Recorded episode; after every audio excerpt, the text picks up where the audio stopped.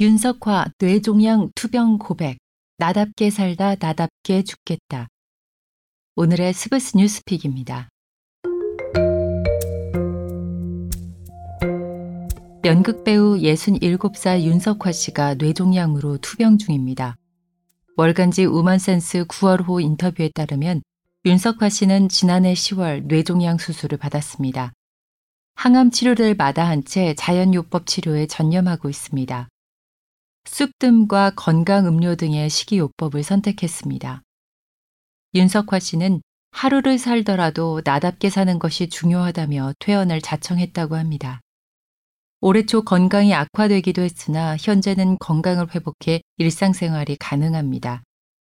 기적적으로 회생한 배경에 대해 병원에서도 특별히 조치해 준 것이 없었고 스스로 재활한 것이 놀랍다고 밝힌 것으로 알려졌습니다. 윤석화 씨는 매일 외출을 하고 좋은 사람들과 만나 식사를 하려고 노력한다면서 누구나 나답게 살고 나답게 죽을 권리가 있다. 그러려면 병에 갇히지 말아야 한다는 초연함을 보였습니다. 윤석화 씨는 1975년부터 배우 생활을 시작해 신의 아그네스, 나 김수임, 덕혜옹주, 명성황후 등의 연극과 뮤지컬 대표작들을 남겼습니다. 뿐만 아니라 드라마, 영화, CM송 가수 등 다방면에서 업적을 남기며 백상예술대상 여자연기상, 이해랑 연극상, 대한민국 문화예술상 등 다양한 수상 경력을 갖고 있습니다.